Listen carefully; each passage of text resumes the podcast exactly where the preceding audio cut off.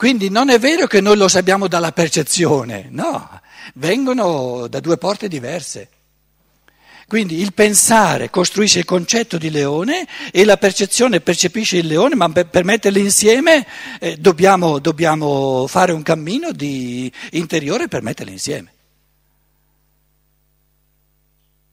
Quindi è possibile avere la percezione senza il concetto ed è possibile avere il concetto senza la percezione.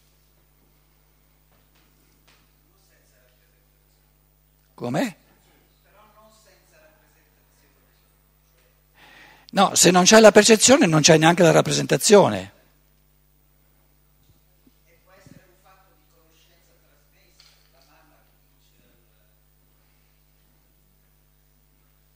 Certo, certo. Come hai imparato te? Come sei venuta tu a sapere come è fatto il leone? Eh, è chiaro. Eh. Se no, da solo, come facevi a inventarti quello il leone?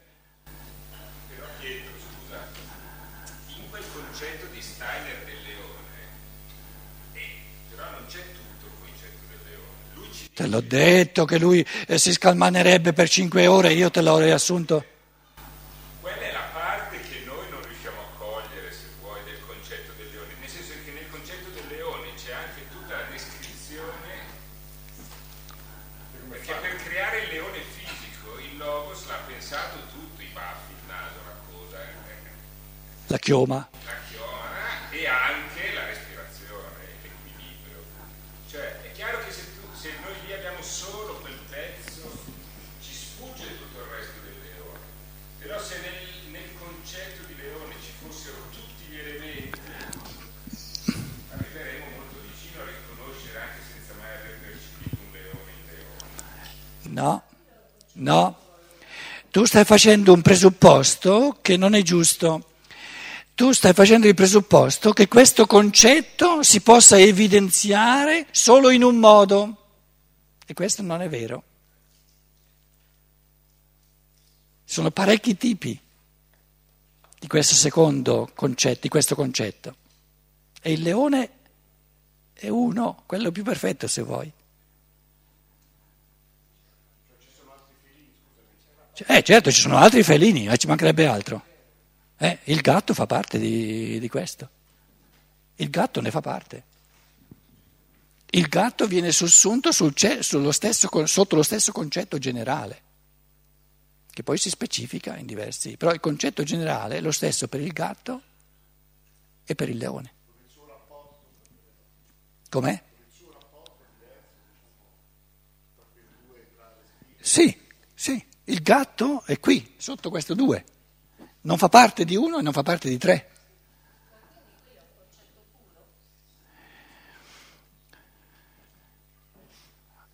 Il concetto di concetto puro è che un concetto è puro quando non ha nessun elemento di percezione.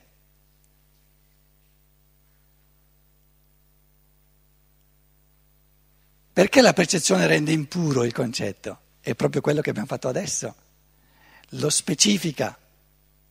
E specificandolo gli dà una qualificazione che non è più pura è accidentale, il concetto puro è passibile di ricevere questi accidenti, questi altri accidenti, questi altri accidenti. Quindi nel concetto puro c'è la pura essenza, che è universale, senza accidenti. Nella percezione c'è subito accidenti. Quindi il concetto puro, il concetto di concetto puro in Aristotele, è che io dall'essenza devo togliere tutto ciò che è accidentale e tutto ciò che fa parte della percezione è accidentale.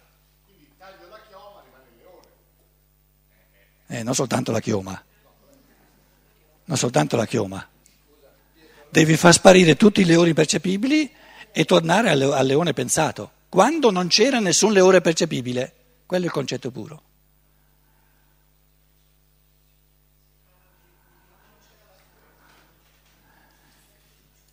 Quando non c'era la forma visibile. Eh beh, ma la forma pensata è una forma.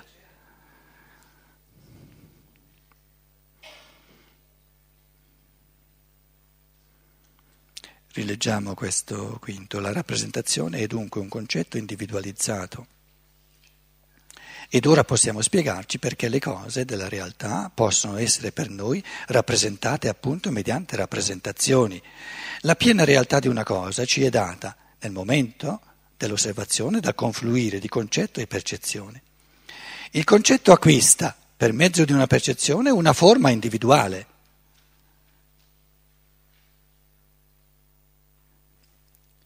È proprio questo che stavamo dicendo.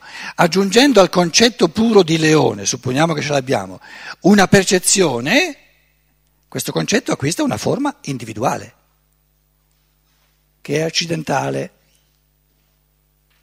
Perché nell'uno questa forma accidentale è in un modo, nell'altro è, in, un altro modo, a seconda dei, dei, dei leoni che ognuno vede.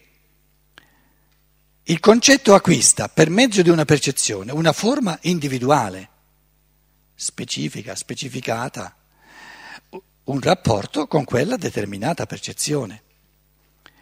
In questa forma individuale che porta in sé come una, specu- come una peculiarità il rapporto acquistato con la percezione, esso continua a vivere in noi e forma la rappresentazione della cosa corrispondente.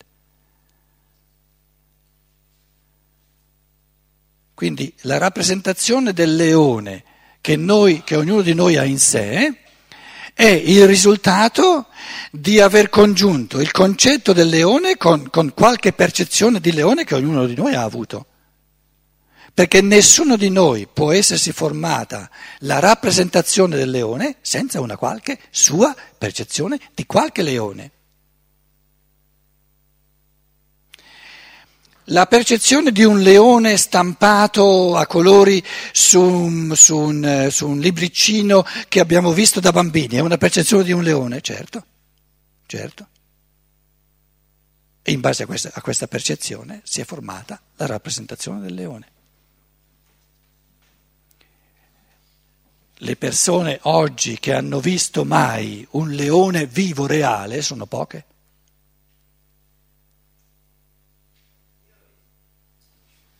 Oh, eh, si fa presto. Chi di noi qui ha visto, naturalmente nello zoo, eh, chiaro, eh, non credo che l'abbiate visto in Africa in natura libera, ha visto veramente un leone reale.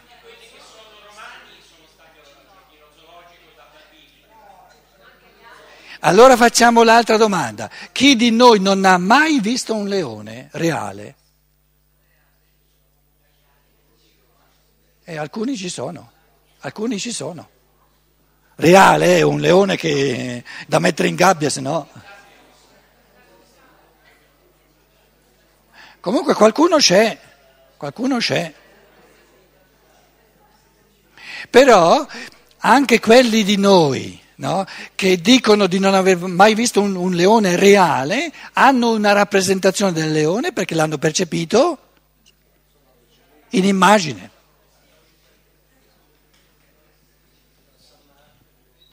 San Marco, per esempio. Se ci imbattiamo in una seconda cosa con la quale si collega lo stesso concetto, leone, la riconosciamo come appartenente allo stesso genere della prima. Se incontriamo la stessa cosa una seconda volta, troviamo nel nostro sistema di concetti non soltanto un concetto corrispondente, ma il concetto individualizzato col suo caratteristico rapporto con la stessa cosa e riconosciamo la cosa, cioè troviamo in noi la rappresentazione del leone.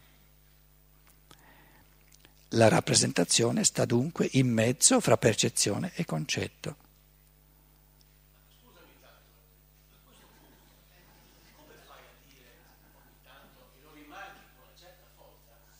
Fatti dare, fatti dare, fatti dare il microfono. Se davvero la percezione fosse un nulla, come mai può essere messa questa parola assieme a tutte le altre con cui adesso ci sta spiegando? Una per tutte, il formarsi della rappresentazione. La rappresentazione è un qualche cosa che chiama un concetto che si unisce a una percezione. Allora io la percezione, siccome tu mi dici spesso che è un nulla, sostituisco la parola percezione la parola nulla. Il concetto si attacca a un nulla e mi dà la rappresentazione? E altre volte troviamo qui le parole, la parola percezione che sostituite dalla parola nulla fanno cascare tutta la frase. Sì, sì, sì, sì, sì, sì. però sta attento. Eh, bisogna mm, andarci con calma. Io non ho mai detto la percezione è nulla, no, è un nulla senza il concetto. Però una percezione senza il concetto non c'è. Esatto. Però il nulla del pensiero nell'uomo non c'è.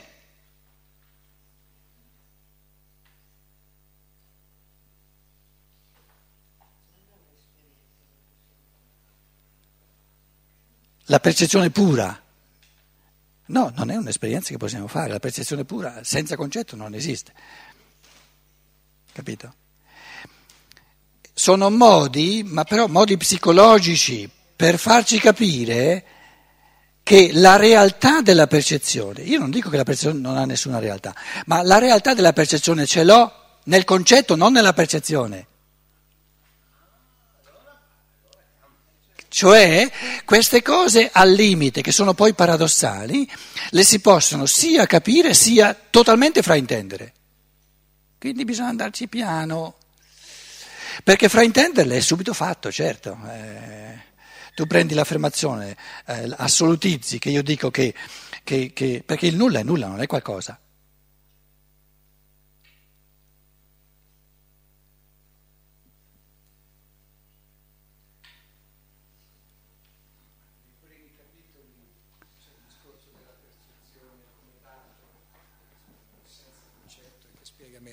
Eh, ricomincia. Bisognerebbe riprendere i primi capitoli certo. dove spiega che il dato è un qualcosa di uniforme eh, e di incos- mm, la percezione così pura sarebbe che cos'è? Punto di domanda, io non so spiegarmelo.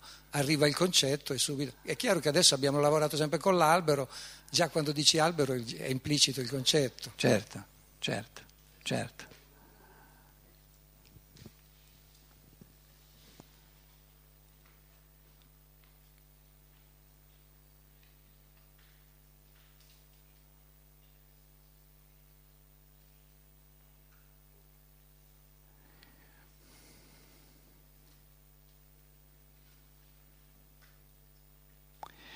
La percezione è il negativo del pensare.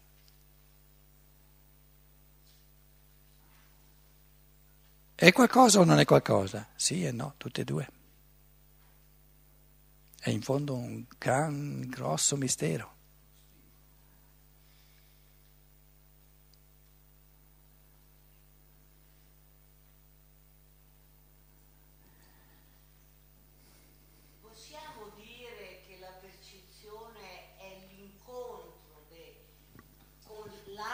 da me che io non posso conoscere finché non lo illumino col pensiero, col pensare e siccome nella nostra esperienza quotidiana è, è automatico, noi non ci incontriamo mai con un altro da noi senza che contemporaneamente il pensiero si metta in moto, per cui il, il, non avremo mai l'esperienza della percezione pura, però è comunque l'altro da me è qualcosa che esiste, non è un nulla.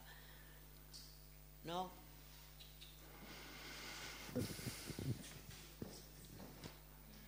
Sono, sono metafore che tu usi, l'altro da me, perché intendi dire nulla.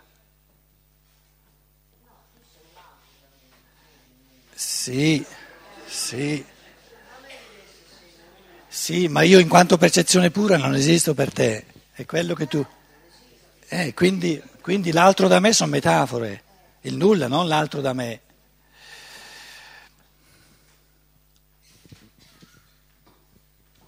Allora, corpo fisico, corpo eterico. Qui scrivo anima e qui scrivo spirito pensante, che crea concetti. senza questa eh, realtà complessiva dell'uomo non riusciamo in chiave astratta a rispondere alla tua domanda, perché resta astratta, cioè non, siccome, siccome, è aleatoria la puoi prendere sia dal, dalla parte del tutto sia dalla parte del nulla, eh, perché? E perché facciamo astrazioni senza guardare al... La percezione è l'esperienza dell'anima dove, dove io sento nell'anima mi manca qualcosa.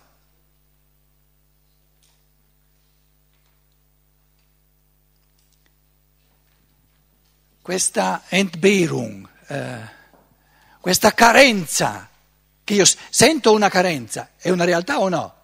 È una realtà animica di qualcosa che mi manca.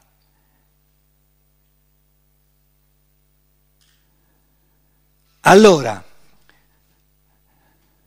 la percezione pura è qualcosa o, o non è qualcosa?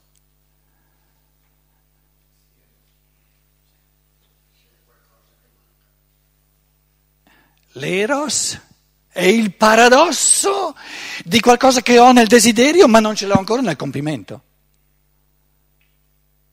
Il desiderio, quando io desidero qualcosa, ce l'ho o non ce l'ho?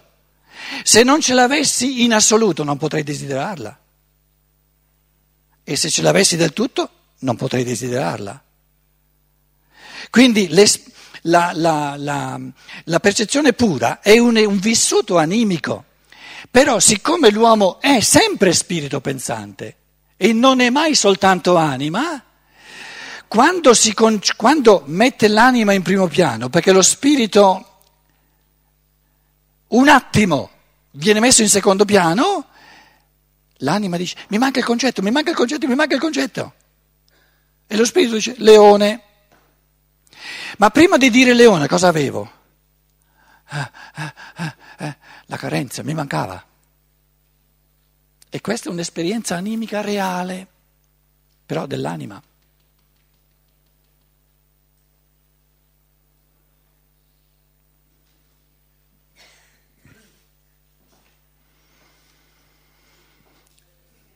Quindi, diciamo, la realtà, adesso rispondo alla tua domanda, la realtà della percezione pura è il desiderio dell'anima di trovare il concetto. Quella è la percezione pura, un desiderio dell'anima. Però il concetto arriva così veloce perché siamo abituati a pensare che noi, e quando è che noi viviamo questo desiderio dell'anima? Quando diciamo quello che diceva lui, che cos'è? Che cos'è? L'anima vive qualcosa quando io dico che cos'è. Quella è la percezione pura,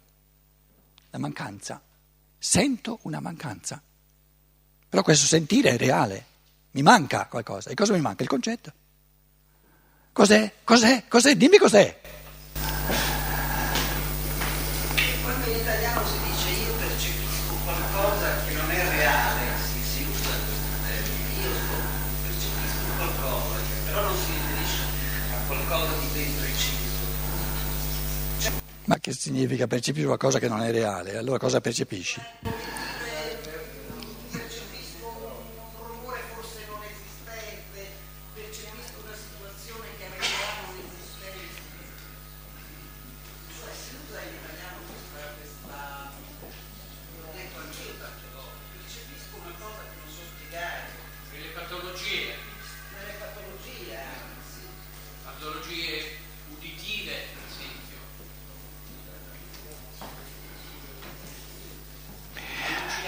Allora diciamo, adesso faccio un concetto generale, che ogni tipo di patologia è un, un, tipo, un qualche tipo di insofferenza dell'anima perché non ha ancora trovato la realtà spirituale corrispondente. E questo concetto, se lo afferrate nella sua purezza, sta in piedi, eh, non si può, capito? Perché nel momento in cui l'anima trova la realtà, la realtà spirituale corrispondente non è più insofferente.